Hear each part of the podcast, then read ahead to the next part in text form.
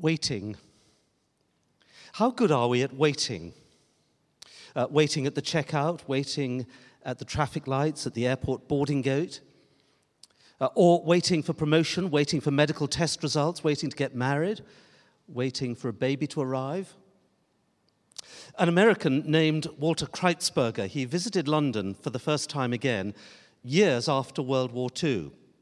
Walking down Oxford Street, he suddenly remembered he left a pair of shoes for repair way back in 1944. He'd had no opportunity to collect them because of D Day, and he wondered if the cobblers were still there. To his surprise, there were the same cobblers, so he went in and he asked, Do you still have my shoes? What's the name? asked the assistant. Kreitzberger. The assistant went into the back room and returned with a dusty ledger from the 1940s. He flicked through the page for 1944. Kreitzberger, Kreitzberger. Ah, is that Kreitzberger Walter J. of Lexington Avenue, Washington, D.C.? Yes, he said. That's me, brown shoes, to be rehealed. Okay, said the assistant, they'll be ready next Thursday. how, how long are we prepared to wait for things? I guess if something is really important to us, if it's the one thing in life we're longing to see or do, then we will be prepared to wait. The film The Bucket List starred uh, Morgan Freeman and Jack Nicholson. Jack Nicholson's a rich corporate executive, Morgan Freeman's a mechanic. And they meet in the hospital, both diagnosed with a terminal illness. Nicholson's character is grumpy, angry about his condition. Freeman's character is hopeful and positive. So they decide to leave the hospital and embark on a journey to fulfill their bucket list. The bucket list is the things they want to do before kicking the bucket. Well, since that movie, people have compiled all sorts of bucket lists. Things they want to see or do before they die. And I suppose we all have a bucket list of our own to walk the Inca Trail, to find true love and get married, to go skydiving, to meet a famous person. Well, Simeon had a bucket list of one. One central wish before he died, one thing he was waiting for and prepared to wait till he died. And it seems he had a special spiritual intuition about it. Luke tells us three things that God the Holy Spirit was upon him, that the Holy Spirit revealed to him he wouldn't die before he'd seen the king. That's the meaning of the word Christ, God's anointed king. And that the Holy Spirit moved him to get up and go to the temple. By the way, if you're already a believer here in, Christ, in uh, a believer in Christ here tonight, as many are, those are three things we need if we're going to be guided by God. We need the Holy Spirit upon us. We need the Holy Spirit to prompt us, revealing God's will to us. And we need the Holy Spirit to move us. And we can ask for all those three things. Well, so by a miraculous simultaneous coincidence, Simeon walked into the temple at the exact same moment that Jesus was brought in by his parents. And the moment Simeon saw Jesus, he said, That's it. Now I can die. God, you've done what you promised. You can now dismiss me, your servant, in peace. And Simeon recognized in the child Jesus God's coming king. That's the theme we've picked up this year at St. Mark's, the coming king. And we're looking at the prophets who told us in advance that Jesus is the coming king. Well, Simeon's one of them. He took Jesus up in his arms and he prophesied over him. He saw that Jesus would be a nation saver, the, the help of Israel. He saw that beyond the nation of Israel, he would go to the whole world, to all people, a light for revelation to the world. And just as Joseph and Mary were getting all excited about it, Simeon also saw that Jesus would cause pain to his mother. He said, not to both parents, but to Mary. and a sword will pierce your own soul. And so it came true, Mary watching Jesus crucified. But fourthly, the big thing Simeon saw and prophesied was Jesus' destiny. This child, he said, is destined to cause the falling and rising of many, and a sign that will be spoken against. In other words, he saw that people's response to Jesus would be mixed. Perhaps most remarkably of all, and it's a hint so delicate you can easily miss its depth, Simeon foresaw that Jesus was destined to cause not a rise and fall, but a fall and rise. Now that's interesting. There's a hint there of Jesus' own personal destiny, and ours potentially as well. Isn't it true most people's lives are marked by a rise and then a fall? We rise to our full height as adults, we rise hopefully to our destiny in life, but the inevitable sequel is decline. First rise and then fall. Uh, some of us remember, this will give my age away, David Bowie's first, fifth album in the 70s, The Rise and Fall of Ziggy Stardust. That's for the ancient rockers amongst us.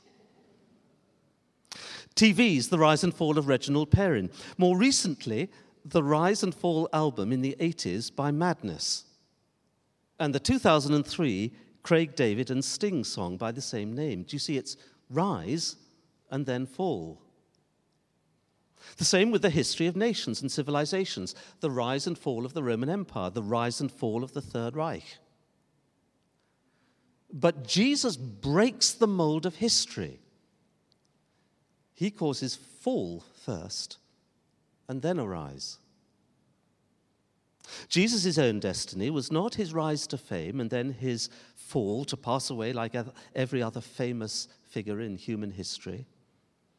The critically important thing about him was first his fall and then his rise. His destiny was to die. That's why he came to earth. Not primarily to teach, though his teachings never been surpassed, nor to perform miracles, though his miraculous deeds have never been equaled, nor to show loving deeds, though his love has never been matched. He was born to die and then to rise. Three days later, he came back to life and blazed a trail to life eternal that we can follow. That we can follow. In the same way, do you see, his destiny was to cause the falling and rising of all those who put their trust in him. Now, thankfully, we don't have to go to the cross, though all of us will one day die. But for each of us, our destiny can be reversed he can break the mold of our own history. Instead of our life being a rise and a fall, our life can be the reverse as well falling and then rising. And we don't need to wait for this, as Simeon did, till we die. Indeed, we mustn't. Now, today. We can fall in humility before the coming king Fall to confess that we've tried to be king of our own lives and submit to his sovereign rule over us. It starts with falling perhaps on your knees, or at least in your heart. And once you're a true follower of Jesus, you fall, perhaps openly, symbolically, in the, in the waters of baptism, a symbol of death to the old life. And you rise to a new life. We rise to a new experience in this life now, forgiven through his death for us on the cross, his death for our wrongdoings, and then knowing King Jesus in our own lives. You see, if you want to be king and someone else comes along as king, then one of you has to give way. You can't both be king. Jesus came claiming to be king. In every human heart, there's a little king who wants to rule and decide our own destinies. Our problem is that King Jesus demands sovereignty over our lives. We can't both be king. And so his claim triggers deep resistance in every human heart. No one tells me what to do. And that's why Christmas is a disturbing event. Because if it's true, then we've lost the right to be in charge of our own lives. So, do you see what Simeon is prophesying? Is that Jesus will cause a divided response. He does that even amongst us here tonight. He's a stumbling block that causes some to fall, offended by him. A sign, says Simeon, that would be spoken against. And in so doing, he says, the innermost thoughts of people would be revealed. That's in their reaction to him. But he causes others to fall in a different way in worship, convinced by him, committed to him, and so to rise. But neutrality is impossible. People range themselves for or against him. He obliges us to decide. So, this story, this real event in the earthly life of Jesus, it's a challenge to spiritual discernment. It's a lesson in spiritual recognition. The question it raises before us is when we see Jesus in his mother's arms and then in the arms of Simeon, do we see only the surface appearance, or can we detect the reality beneath the surface? do we recognize Jesus as the fulfillment of God's promises, as God's Savior, as the light of the world? If we see beneath the surface, we can then do what Simeon did. We can take Jesus up not in our arms, but in our hearts and in our lives, and take him as the Savior we need to forgive our guilt, the light to guide our lives and we can put our trust in Him. He'll disturb our self centered lives, He'll cause antagonism from others. He'll arouse opposition from religious people who want to be their own saviors. But He'll be our way back to God through faith in Him. So I wonder, what are we waiting for this Christmas? The real Jesus may not be what we expect but He is what we need. It came without ribbons, it came without tags, it came without packages, boxes, or bags. Then the Grinch thought of something he hadn't before. Maybe Christmas, he thought, doesn't come in a store. Maybe Christmas, perhaps, means a little bit more. How the Grinch stole Christmas. Last week, we held here the Christmas Trail for children. Uh, we set up six stage sets all around the church, the crypt and the upper room, telling the Christmas story. In the last scene, which was out in the foyer entrance, the children enter the cattle shed where all the actors, when they enter, are completely frozen. And then, one by one, the actors come to life and speak. And, and this happened last Friday. To one group, the shepherds suddenly announced, You wouldn't believe it. And a little seven year old boy replied, Try me.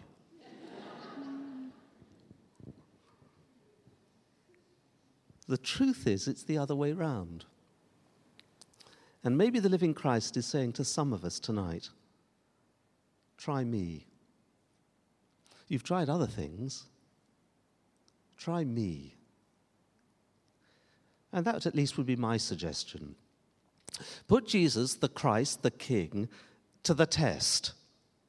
See if he's real and true and can satisfy the most important items on our bucket list. Is he what you've been waiting for? There's no need to wait anymore. Ask him if you are real, Will you become real to me? And just maybe the coming King will come to you this Christmas. If you like, just a, a little help along the way. If some of this is new to you and you'd like to explore it further, uh, we'd love to give you a little Christmas pack. We make one up every Christmas, and it's got, in addition to the cookie to eat, something to read while you're eating it. Why Christmas? And looking into next year, on our flyer, you'll see that we hold a, a range of evenings called Big Questions. It's a, a range of the questions of faith that everybody asks. You'd be very, very welcome to come and explore those questions and some potential answers to them with us.